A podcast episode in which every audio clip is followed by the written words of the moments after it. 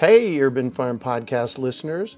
If you're as passionate about preserving the bounty of each season as we are, hey, I canned my first peaches at the age of 18, and that was a long time ago, then you're going to love what our friends over at Denali Canning have in store for you. They're on a mission to spread the love and knowledge of food preservation, and they're inviting you to join the journey for free. Right now, Denali Canning is offering free canning lids to anyone who wants to dive deeper into the world of food preservation.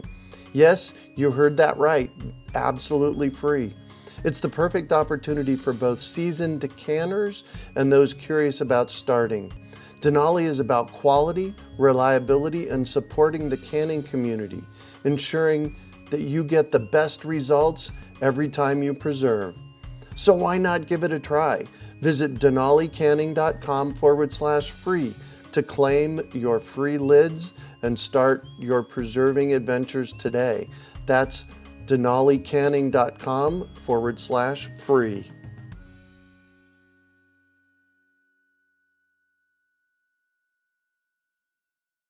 Greetings, urban farmers, gardeners, and healthy food visionaries. Farmer Greg here, and welcome to another bonus episode of the Urban Farm Podcast, where every day we work together to educate and inspire you to become part of your food revolution.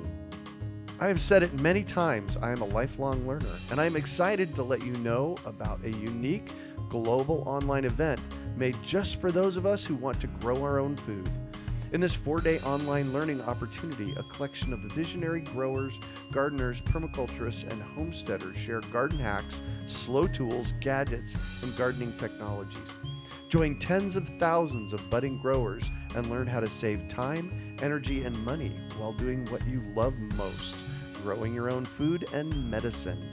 Visit urbanfarm.org forward slash garden hacked to register for this free online summit. Welcome, welcome, everybody. Greg Peterson coming to you from the Urban Farm in the heart of Phoenix, Arizona. Tonight, I am here with Bill McDorman for our monthly seed chat. Uh, welcome, Bill. Hello, Greg. I'm honored, as always, to be here. And it is always so much fun. We always make some great noise in the world, let's put it that way. What a great topic to have fun around. it oh. just oh, offers so much. No I was kidding. just thinking about that. All the people doing podcasts tonight in the world, we probably got, you know, one of the better topics, I think. Yeah. Well, I happen to believe that the single most important thing and the single most revolutionary thing we can be doing right now is learning how to grow our own food. Oh, yeah. With the shape of the current food system, which when you really look at and I'm talking United States, when you really look at the food distribution system in this country, it's pretty eloquent. I mean, it's pretty amazing that somehow we manage pretty much to feed 300 plus million people a day three meals. That's like a billion meals a day that are being served up to the people in the United States. Yeah. That's pretty mind boggling. But on the other side of that coin, if the system fails, I'm not talking Mad Max here. I'm talking about there's a power outage in San Diego County in September of 2014 and there's power's out for 3 days. I have yeah. friends that lived through that and it was you know, it was mayhem. They weren't rioting, but there was challenges. In any urban area, we have a 3-day supply of food. And I believe that the single most important thing and the most revolutionary thing that we can be doing is learning how to grow our own food. What do they say? 70% of the fresh fruits and vegetables consumed on the East Coast in the winter come across five bridges on the Mississippi. Wow. One of those interstates, Interstate 10, the bridge was washed out in a monsoon rain here in between Arizona and California. Same thing, shut it down for three days. Wow, that is disruptive. You're right, it's an elegant system, but it's a just-in-time inventory exactly. system. Well, which is it really doesn't what take we long want. for it to run out. Right, that's what right. we want because we want our fresh food, right? Right. Yeah, I just had an interesting thought. I did seed school, in person seed school with you guys in 2011. It was over the summer solstice in June 21st. And while we were in seed school, I still have this article somewhere. There was an article in the USA Today that said like 75% of all of our fruits and vegetables come from what they said was overseas. When I dug down and found out where the quote came from, really it was from outside of the country. Wow. So 75% of our fruits and vegetables that we eat come from outside of the country. That's just mind boggling to me. Wow. For starters, we better have good trade agreements with them. yeah, we won't go there. We might want to pay attention to that. You know? Yeah. Yeah, well, exactly. it gets back. I'm just making a point. I think it is an intelligent thing that you're seeing. It's an activity taking place all over the globe. People are waking up and shortening their supply lines for their Mhm. food. Yeah. They're doing it for environmental reasons. You know, they get healthier food. It has less impact on their environment. If they do it, takes less fossil fuels to move them around. They're doing it because they're reclaiming their culture and their identity. They're Mhm. finding out who they were and what they used to eat. You know, the people in the southeastern United States are doing a great job. David Edwards and Glenn Roberts are rediscovering the whole cuisine that happened in the southeast in the 1700s. Wow. And it was fabulous. It's happening for those reasons. You know, it's happening for political reasons. People are just don't trust that they're going to be able to get their food from their neighbors anymore. And then throw in the intensity of storms, especially hurricanes and other things that are disrupting Yeah. supply lines. It's just becoming more and more accepted that that's what we do. We can actually propel our local economies better if we have local food. There's millions, if not billions, that we found out here in Arizona of dollars that leave the state over $3 billion every year just to buy food. And about Wow. 98% of the food consumed here comes in from outside the state. All those dollars could stay here. So it's being pushed by the local AZ First people. Mhm. So there's lots of reasons for it. It's really an interesting time. When I got started saving seeds, we didn't even have a local food movement. You know, I remember helping start the very first farmers market in Missoula, Montana. And it would seem like such a radical idea at the time. You know? no kidding. And now you look back and you see how important and powerful that is, and the local brew pubs doing their own beer. And Yeah. So that's really great. But what we don't have are local seeds yet, and that's where we're turning our attention. Where do you get your seeds? You know, a lot of people buy seeds from catalogs. hmm That's the great American, you know, wintertime passion is to, you know, look through your seed catalogs. And I used to do that too. I loved it. But I think there's a misconception after being in the seed business. You know, I ran a small company for 28 years. One of the things I learned is that very few seed companies who print catalogs grow very few of their own seeds. There's this hidden sort of hierarchy of industry behind them. I'm trying not to be judgmental about it. I'm just saying that's the way it is. Right. And I think that gardeners would change their habits a little bit, or at least question, and maybe even open up the possibility to get better seeds if they understood that a little better. And I think that's what I want to talk about a little bit tonight. I think it's just an important topic for us. Every time we understand the world around us more, you know, the better off we are. Yeah. So where do we get our seeds from? That is a good question. In fact, we do an amazing event here every year in Phoenix. We've just recently figured out that we can replicate it elsewhere. So if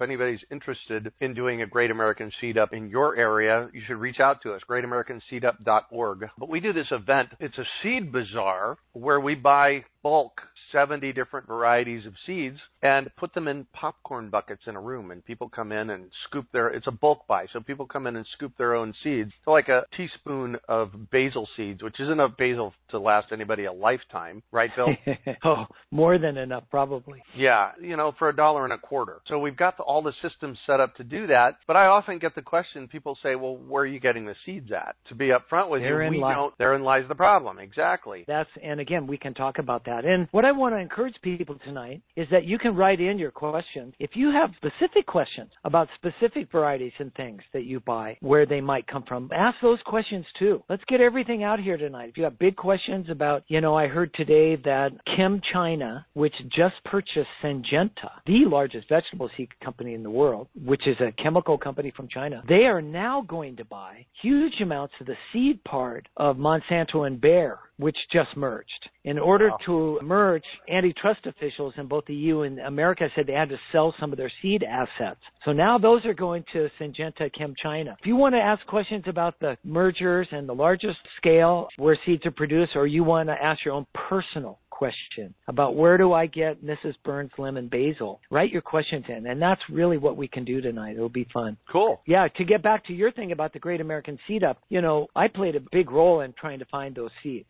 The fact is, we don't have local seeds for our local food economies or, Yeah. or our local backyards. You know, 97% of them come from outside your area unless you live just down the road from Johnny's Selected Seeds. And even then, years ago I asked Rob Johnston and they've never grown more than 10 or 11% of their own seed. Right. So even if you live in the Northeast and you buy from Johnny's and they're next door, your seeds aren't coming from where you are. I learned a lot about the industry over 28 years. I looked out, I found out who the quality people were. I learned about the land races, you know, that were really popular and some have been popular like black seeded Simpson for 120 years. And they're popular all over the world because they work really well in lots of different conditions. And so I put together a list of seeds that would be the best that we could find for right now Mm-hmm. for the Southwest. And we got them from reputable growers. You know, it's fair trade. We try to treat everybody fair. This is the best we can do at this point. It's not all seeds from the Southwest yet. They're not all from Phoenix. But the idea is that we teach seed saving classes all day long during the Great American Seed Up. And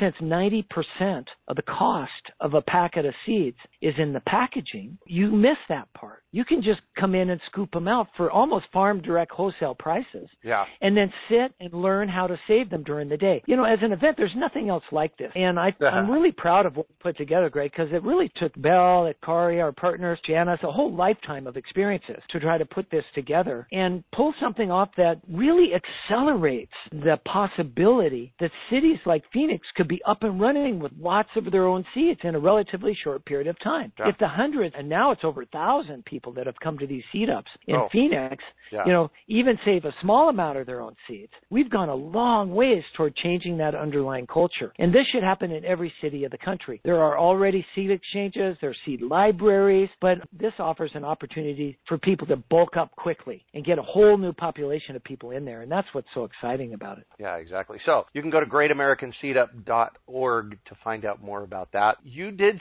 say the word land race.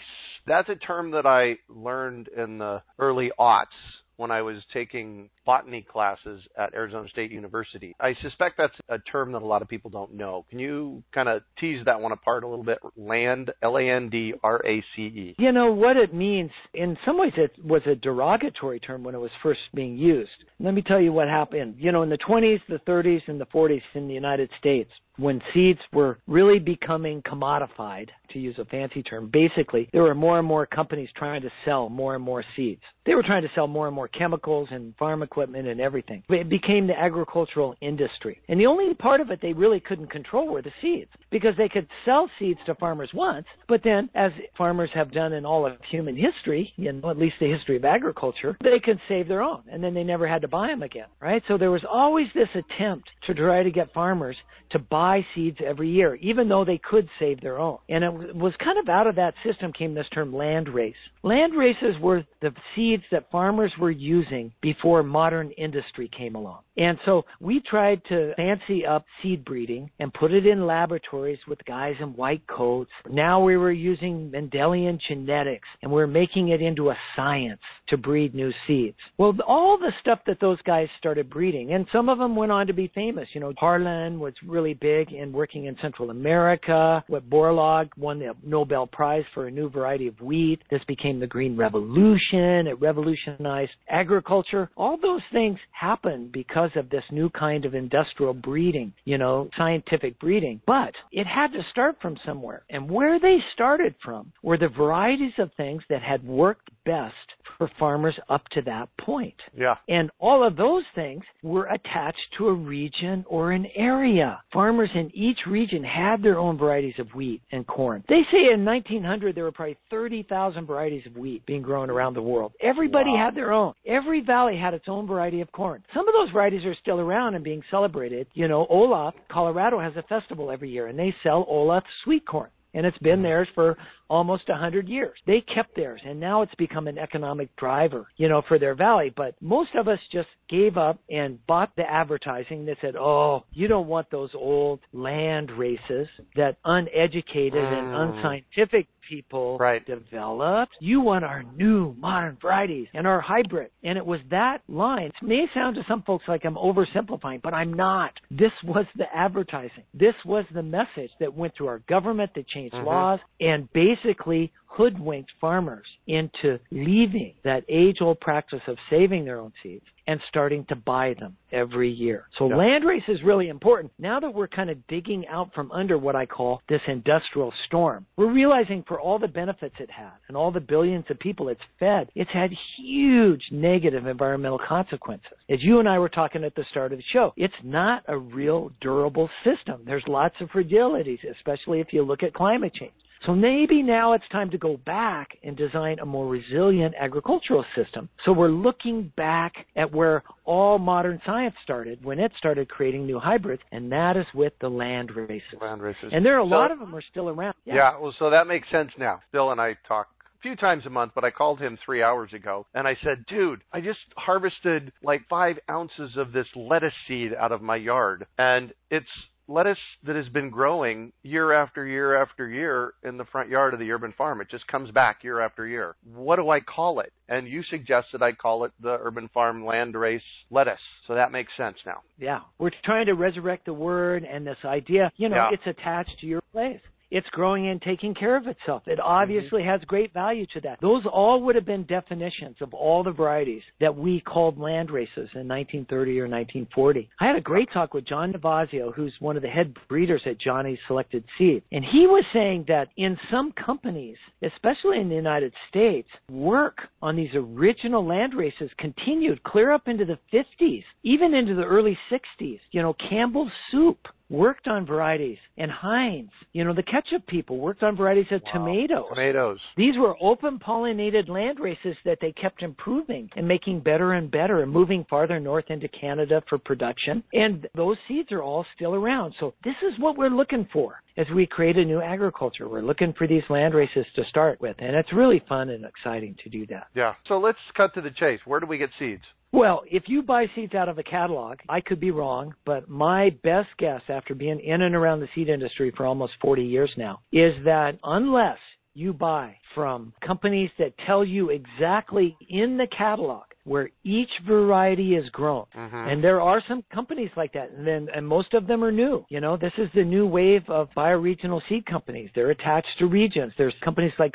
Siskiyou Seeds in Williams, Oregon, and Snake River Seed Co-op in Boise, Idaho, or the Sierra Seed Co-op, which is Grass Valley, California. Those people are growing. There's a new seed co-op in Western Montana that's doing the same thing. They're starting to organize farmers and actually grow a lot of those own seeds. But it's a very small percentage, one one thousandth of one percent of the seeds being sold. Uh-huh. If most of you are buying them from a catalog, I'd say 90% or more of those seeds are not being grown by the company or anywhere near it. And many of the companies, even our organic seed companies like Territorial and High Mowing and Johnny Selected Seeds, even have contracts to have organic seed grown in China, you know, as far away Wow. as China. That's the other side of the world. Not a lot of it, maybe. I don't know. You know, they're getting really secretive about where they're actually grown. Yeah. That's one of the things I would encourage everyone to do because this practice won't change until we change it. If you're a consumer of seeds, if you buy seeds out of a catalog, every time ask them exactly where those seeds were grown. You know, we need Yeah. to have that information. Why? Because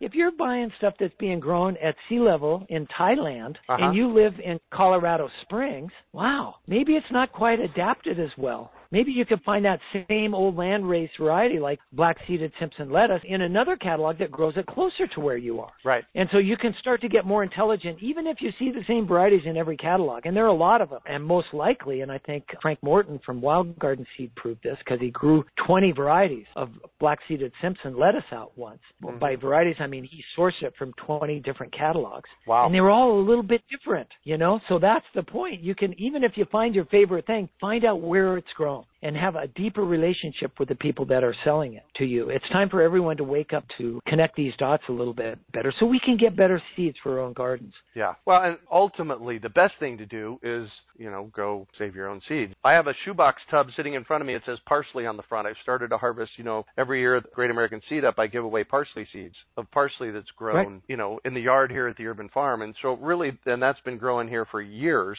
Really, that's the best thing to do is save your own seeds. But if you can't, Yeah. you know, obviously you don't have, you know, you don't have the seeds yet. So number one is find out where they're grown at. What else? Well, y- yeah, you want to find out where they're grown at, but you're also touching on the reason why we do the Great American Seed Up. You know, our goal is to have all the seeds, you know, that are used to grow local food grown locally too. Seeds for Phoenix from Phoenix and the greater area. I mean, that Yeah. would be the goal. That should be the goal of everybody everywhere. Right. And that just takes advantage of what seeds offer most, and that's the adaptability. It's a biological magic, you know, Right. that you can take advantage of. But since we're starting at a point where almost none of the food is grown with local seeds, how do we get started? Right. We got to start somewhere. Well, that's what the Great American Seed Ups were, is to get everybody the best seeds they could start with and get them the information they need to start saving their own. The idea isn't to come down every year and buy all your own seeds. The idea is to come and get started and learn enough that you can have your own tub of parsley seed mm-hmm. in a few years and that you can trade and give away to your neighbors and we can start making our local food system truly sustainable and resilient. The other thing to think about with sourcing your seeds is that there are wholesale seed companies that do supply a lot of the seed catalogs. Right. And some of the varieties that you see listed in seed catalogs, you know, Marketmore cucumber would be another one. You know, California wonder peppers. There are only two or three large scale growers of those in the United States, unless, you know, they're one of these new small bioregional companies and they'll tell you where they're actually grown. If they don't tell you, they're probably sourcing them from a wholesale seed operation. And some of these are thousands of acres, you know, and some of them are non-hybrid and non-GMO. I mean, they're growing seed on an industrial scale. Some are doing it organically now, even since that's become such a niche market Right. and fast-growing market that's required by the National Organic Program. It's really possible also on the other side of things is that you could market more cucumber seed from three or four or five different companies and it actually came out of the same original bag. Oh. That's it. The companies you're buying it from actually just bought it in bulk from the same source. Yeah. And so that's another one of the smoke and mirrors things that happens behind the scenes. So again, That's you not can necessarily ask, bad though, is it? no, no, I'm not. It's the way it is, and you know we're lucky that we have access to seeds. You know, I was asked today, Bill, what's wrong with going down to Ace and picking up my seeds at the end of the season for ten cents a packet when they're on sale? Yeah. And there's nothing wrong ever with seeds and getting them and Mhm. taking responsibility and planting them. In my own opinion, there are just better ways to do it that could serve your interests and needs better as well as your communities, as well as your planets. You know, as Joy, who was the director at Native Seed Search once said, you know, when you buy your seeds, in a way, you're buying a whole agricultural system. You're supporting a whole system. So I guess what I'd say to the person who goes down to ACE and buys those seeds is that do you realize that there's a 4 million square foot roboticized seed packaging facility in the Midwest that packages seeds? This was years ago. I read an article in Mhm. Seed News about this. 200 separate named seed companies in the United States get all their seeds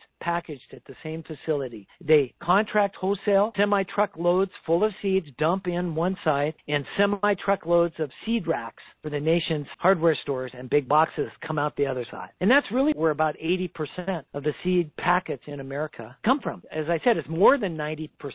The cost of what you pay Uh-huh. is the packaging. There's never more than two or three cents worth of seeds in any package.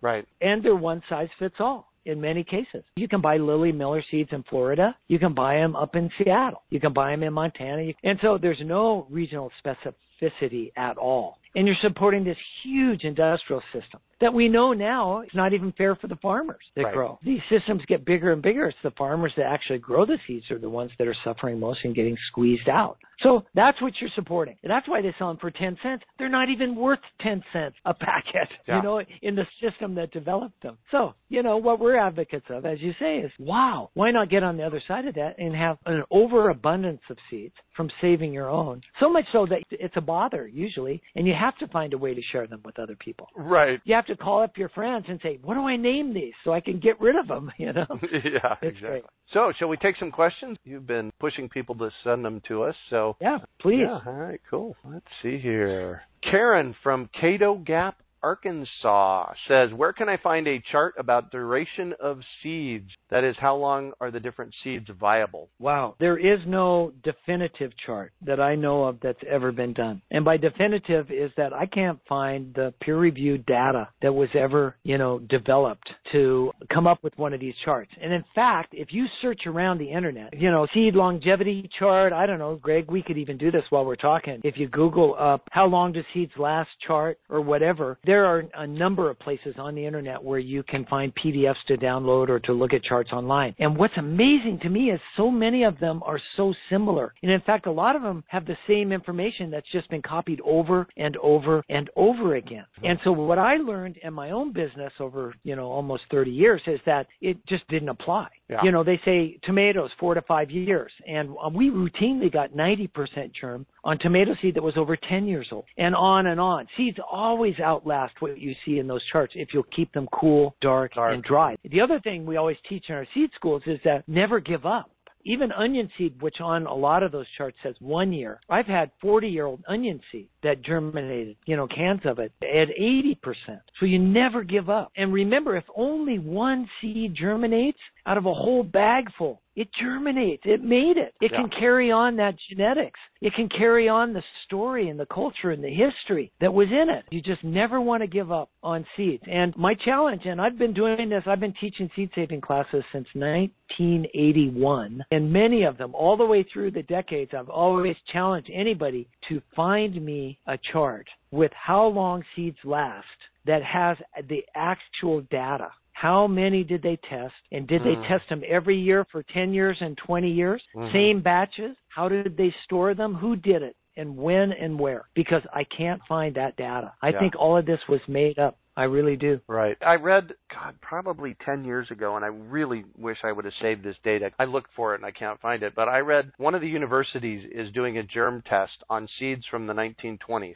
And then they do it every year, and it seemed to me that they were routinely getting significantly high germination rates from seeds that are almost 100 years old. I've heard at least a half a dozen personal stories since I've moved to Arizona from people I know and respect and trust talking about seeds that came out of clay pots Yeah. in Anasazi ruins around here that There are hundreds of years old that germinated. You know, you just have to start, you know, looking at the world in a little bit different way. So I hope that helped answer your question. I Yeah. would love it if a graduate student somewhere who's in their 20s set about to do this chart for the next 30 years. Because you realize what you'd have to do is get large enough lots of seeds together, Mhm. store them in the same way for 30 years, and every year get them all out and do a germ test and see how it changes over the time so that you could come up with a chart for the year in which there's a real steep die off where the majority of them start to die. That would be really an interesting chart. Now, if you had a different variety of say Detroit red beet than the Mhm. one you used,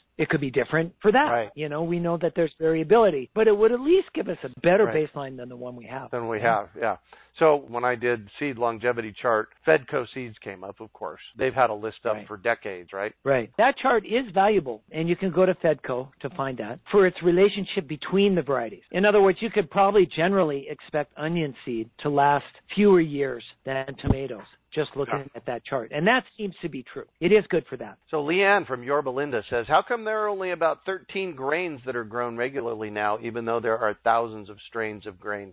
Yeah. Industrial agriculture, there is more profit in farming and a farm industry if you make it bigger for the people that own it than if it's smaller. And so as you get bigger, you just want to simplify things and use the same grains. Our modern bread and flour has to be so consistent that we breed very few varieties that actually fill those needs. Now, that happens to be my pet peeve lately. My new passion is help us find a way to get thousands of grains back in to our diets and our lives for all sorts of really great reasons. You can go to the Rocky Mountain Seed Alliance website and we have a heritage grain trials program and we found seeds for 284 old heritage grains, the best ones we could find. We'll send you some and you can help us start to increase those seeds and keep basic data on them so that we can get a system of grains back up and running again. Well, and one of the things you're playing with at your house is 100 square feet of grains. You think you can grow out a significant amount of grain in that space, grow your own millet, and make your own bread, right? Five to seven loaves out of 100 square feet, they say. Yeah, this is big. You know, how many loaves of bread do you need? Right. I mean, gardening grains is what people all over the world still do. It's Mhm. what we used to do. This idea that yeah, it has to be amber waves with a combine and a 24 foot head is all part of this industrialization. And we've Right. got to get over that, bring these things back into our yards. And furthermore, they're beautiful. They'll make you cry. When you grow Tibetan purple barley Ah. or Sin Ale Peel, or how about Queen of Sheba, which is a barley that came from Queen of Sheba. You know, I've got Purple Majesty millet growing. I've got black einkorn, 40,000 year old grain. It's so beautiful it makes you want to cry, you know? And then you get to make cookies or bread from it. The fresh flour movement and growing your own grains is the next big thing. I really think it is. Nice. So Joquim from Salt Lake City says, "Is it necessary to let a majority of seed pods ripen on a plant before you harvest, or can they be harvested any sooner?" Simple question, complex answers. It depends on the plant. So you can learn which ones you can save early, and there are some earlier, you know. In other words, they ripen and the seeds finish after they're picked. And then which ones you absolutely have to leave until they're ready to shatter and or dehisce would be the botanical term. So basic seed saving, my little book that costs four dollars and thirty eight cents, I think, on Amazon. It's a Kindle, will tell you, and seed saving manuals can help answer that question. If you want to write back in a question right now before the end of this program and tell me exactly what plant you're referring to, I could give you a more specific answer. Verneck from Vancouver, Canada. Sorry if I pronounced it incorrectly. In a book of Scottish cookery, they read about high oil cultivar called sandwich oats used for porridge. How could I find this or similar high value food for growing on their own? Wow. Yeah, here we go. Okay, well, you know what all great seed aficionados do now? The people that are really, really into this, they Google it first.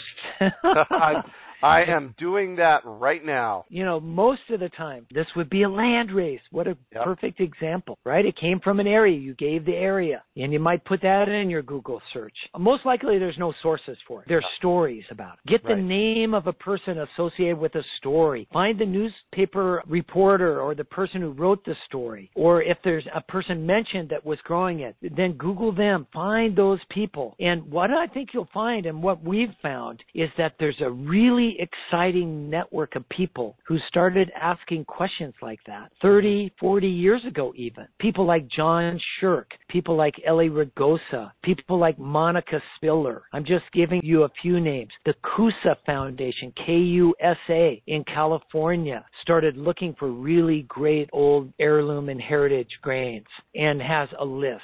And so then lots of times, no matter who you search for, you'll search back into one of those networks. Maybe they have them available now. All those people that I just mentioned do have them. As I said, the Rocky Mountain Seed Alliance. You can search for the 284 varieties that we have available now on our site, although I don't recognize that as a name. And certainly I can help you find someone who might be able to answer your question. Now, at the bottom of the barrel, when all of those things don't work, one of the places we can still go, but is not assured to be there in the future, is our own United States Department of Agriculture Ah. seed bank. You can look for varieties online in their seed bank through a system called GRIN, G-R-I-N, the Genetic Resources Information Network. And you can Google that up. And if you follow instructions, you can get to a place eventually where you can search for varieties and things. They've assigned accession numbers and they've got all sorts of other, it looks like even complicated and mysterious descriptors they use to help differentiate varieties. So your name may not come up there. And so that's where it's nice to have someone who's played around in that system who has some experience that might want to help you. So again, if you'll email me or you can put it in your portal and ask another question or whatever, I'll try to follow up and put you in touch with someone after you do your own research. I want you to do some first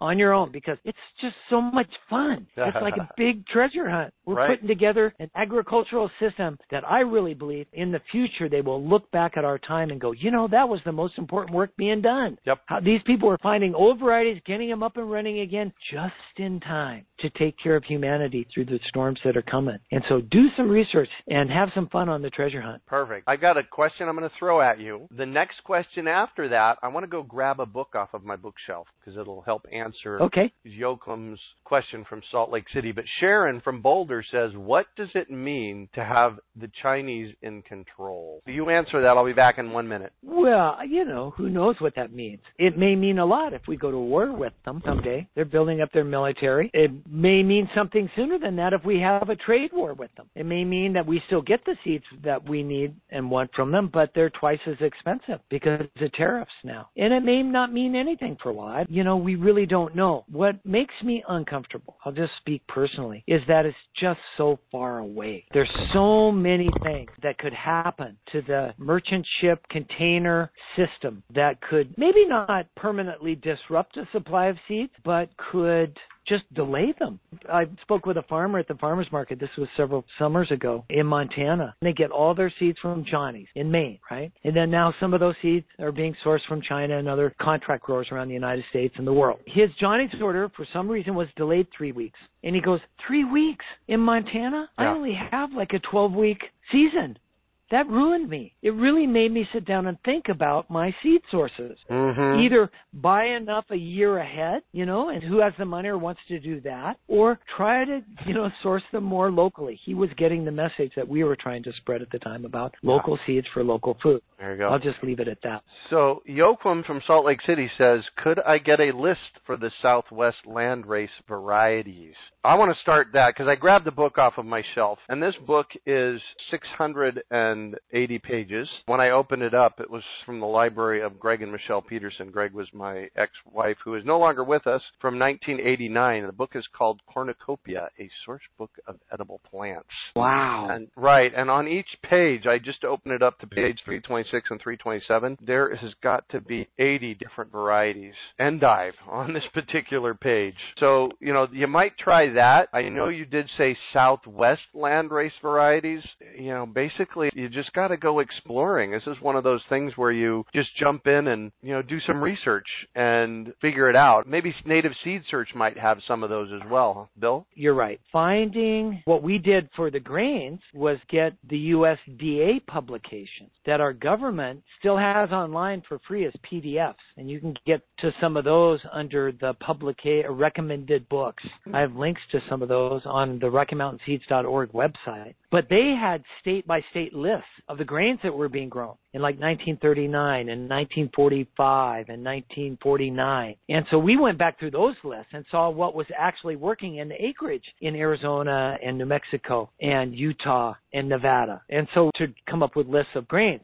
I know of no vegetable lists like that, but there are other USDA publications that I haven't looked at that might help us do that. Yeah. Native Seed Search, as Greg mentions, is a seed conservation organization that's almost 40 years old or is 40 years old from Tucson, Arizona. They were set up to save the disappearing varieties from the Native Americans that have lived in the Southwest. And they steward about 2,000 varieties from 55 tribes. Mm-hmm. Now, those are land races in kind of a different sense. Those are land races for different cultures. And so, you know, some of them are really great and you'll gravitate and probably want to use them in your garden. And so their list of what they have available is really great. I mean, a lot of regions don't have that. So that's a great resource. However, when I was the director there, we started finding land races. By land races, I mean ones for more modern diets Mm-hmm. lettuce, for instance, and carrots and beets and things like that that were never in the native seed search collection. They just weren't around when the Spanish conquered this area. And again, we tried to find varieties, the older land races that were most well adapted to the Southwest so people could start a seed saving adventure. And now Native Seed still sells a number of those. And in fact, many of those are the same ones we use in the Great American Seed Up. It's all coming back around in a big circle and Yeah. it's always being updated. Yeah, I'd really encourage you to grow out your own seeds and you know, after three or four years of it growing in your space, like my lettuce that I harvested the other day, you know, you've made your own right land race, you know. Well, another huge and beautiful new resource is the Pima County Library in Tucson, Arizona, which has 22 branches throughout southern Arizona. And last year they had 28 thousand packets of seeds checked out of the library. Wow. And, and, they have interlibrary loan. It's all online. And so you could go online at the Pima County Library Seed Library and start looking around and seeing what's popular in the lettuces. And I'll bet many will in a few years, if not already, is one of the most extensive lists of land races for the Southwest because it's yeah. happening with hundreds, if not thousands, of people involved doing trial and error and checking seeds back in for those things and helping to tell a story about them. That's a really great thing. We have about 10 minutes left, and I've got three or four or five more questions here. So I'm going to say no more than a minute and a half per question, Bill. okay. Because I want to get to everybody's questions. So Karen okay. from Glendale, Arizona says, What is the best way to store seeds? There are so many options or opinions out there that it gets confusing. I love the Great American Seed Up and always buy seeds even and even share them. So best way to store seeds. Cool, dark, dry. Keep them below 80. Don't put them in the sunshine or under bright lights. Light has an effect on them. Put them in a box. That's the dark. Dry, Arizona and the Southwest, no problem. If you're going to put a bunch of seeds in a sealed box or jar or other kind of container, just don't do it on a rainy day. You know, wait till one of these 12% humidity days and you'll be fine. If you're going to put seeds in a refrigerator or freezer, make sure that you put them in some sort of sealed container. Plastic bags will allow moisture to go through. I mm-hmm. put mine in plastic and then put those in a glass jar. I yep. seal that glass jar up on a dry hot day and then I put them in the freezer and then when you take them back out again, let that container sit until it warms up to room temperature. If you open it up when it's icy cold, the moisture air that you're opening it up in in your house will go into the jar and then condense on those cold sides and you'll have water moisture in with your seeds and that's not a good idea. A good so idea. cool, dark and dry. If I could boil that down into the best way I think that we'll find to store seeds in the future, clay pots. There you go. Vancouver, Canada. Fairneck says, read that some varieties of watercress grow in Alaska. How could I find such a variety? A lot of First Nation reserves have large food security issues. With some funding, they could generate their own local seeds by using their own youth. Absolutely. Varieties of watercress that grow in Alaska. I think that's a Google wow, question, right? There are two places, if I were starting that, Found Root Seeds is in Palmer, Alaska. There you go. She, I'm trying to think of her name real quick, came to seed school and is one of us and is dedicated to the regional production of seed and may or may not know of a source for that. There's an old school bioregional seed company up there, but I've never really communicated with them. It's called Denali Seeds. So oh, you might Google sense. that and check around with that. You know, watercress has flowers and those flowers produce seeds. Um, all else fails, you may have to go look for it. That would be the best part of the treasure hunt for me was I would love to go to Alaska, identify the flowers, and then wait around long enough for the seeds to be good. And once you get them, many kinds of watercress, variations of it, will grow in just damp, regular garden soil. You don't have to have, you know, flowing water all the time. I mean, you may want to plant it in your hydroponic system and plant some in your soil and see which ones do best and select for that. But it's a great idea. We need to bring more diversity into our diets with more different kinds of plants. That's an important project. I would stay on that one. And if I can help, let me know. Adina says, What is the shortest germination period you've ever had? I'm going to say basil, but what do you got? Oh, man. We have had Sonoran white wheat germinate in one day. yeah. So that's probably the shortest for me. Yeah, basil. Yeah, I've had basil quick,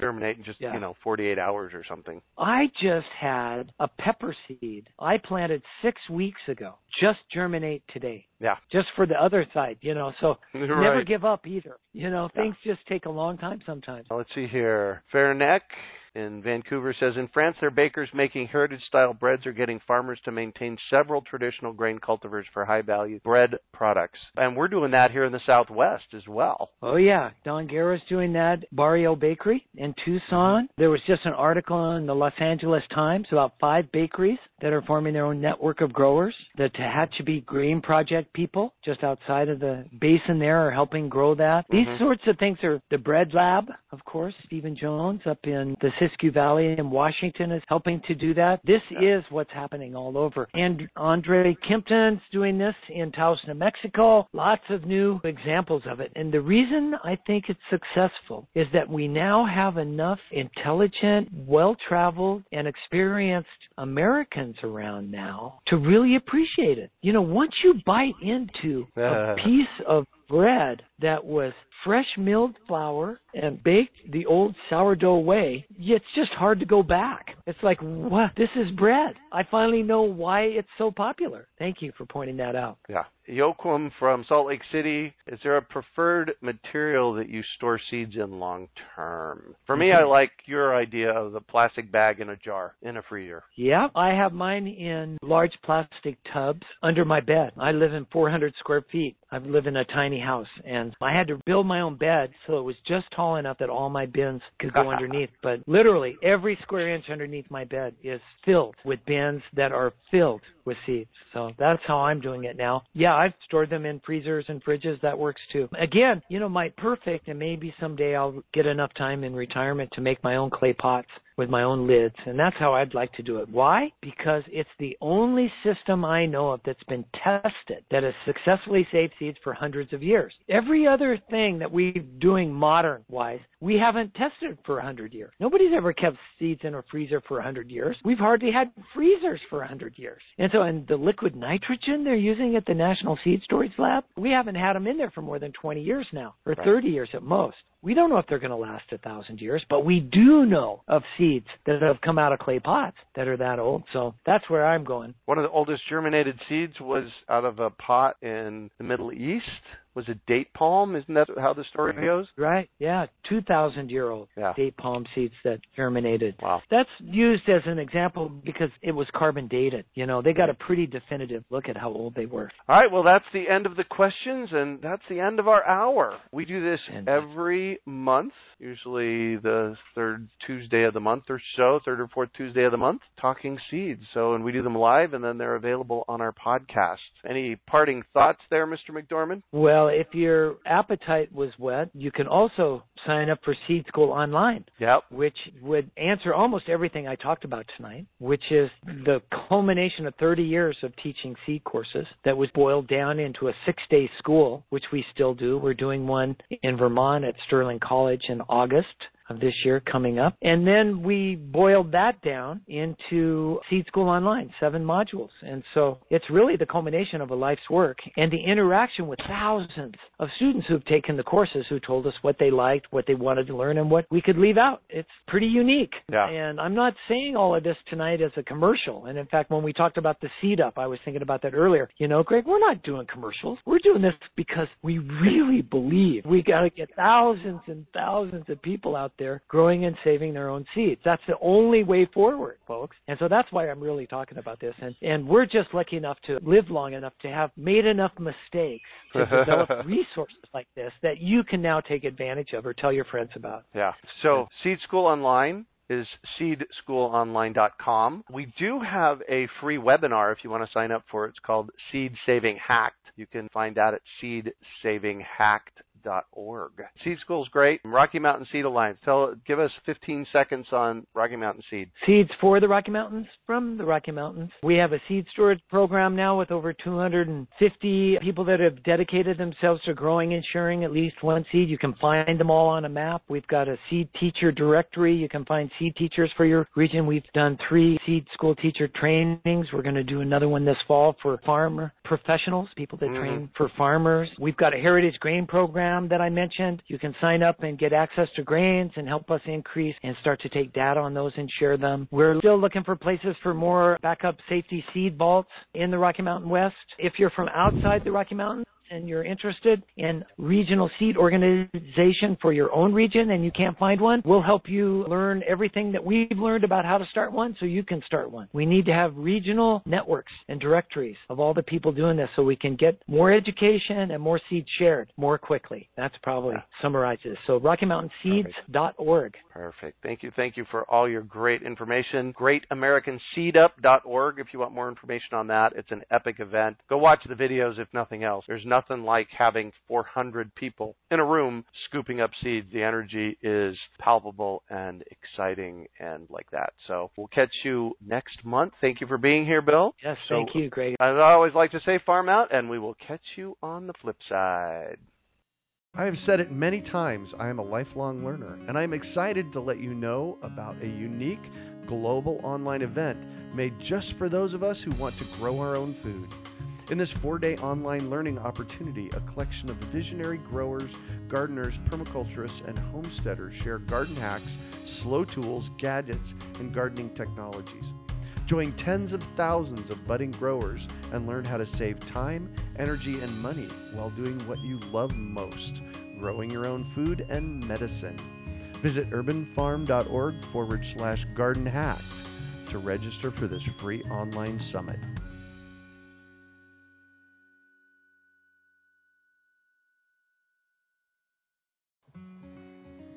Hey, Urban Farm Podcast listeners. If you're as passionate about preserving the bounty of each season as we are, hey, I canned my first peaches at the age of 18, and that was a long time ago. Then you're going to love what our friends over at Denali Canning have in store for you. They're on a mission to spread the love and knowledge of food preservation, and they're inviting you to join the journey for free. Right now, Denali Canning is offering free canning lids to anyone who wants to dive deeper into the world of food preservation. Yes, you heard that right, absolutely free. It's the perfect opportunity for both seasoned canners and those curious about starting. Denali is about quality, reliability, and supporting the canning community, ensuring that you get the best results every time you preserve. So why not give it a try? Visit denalicanning.com forward slash free to claim your free lids and start your preserving adventures today. That's denalicanning.com forward slash free.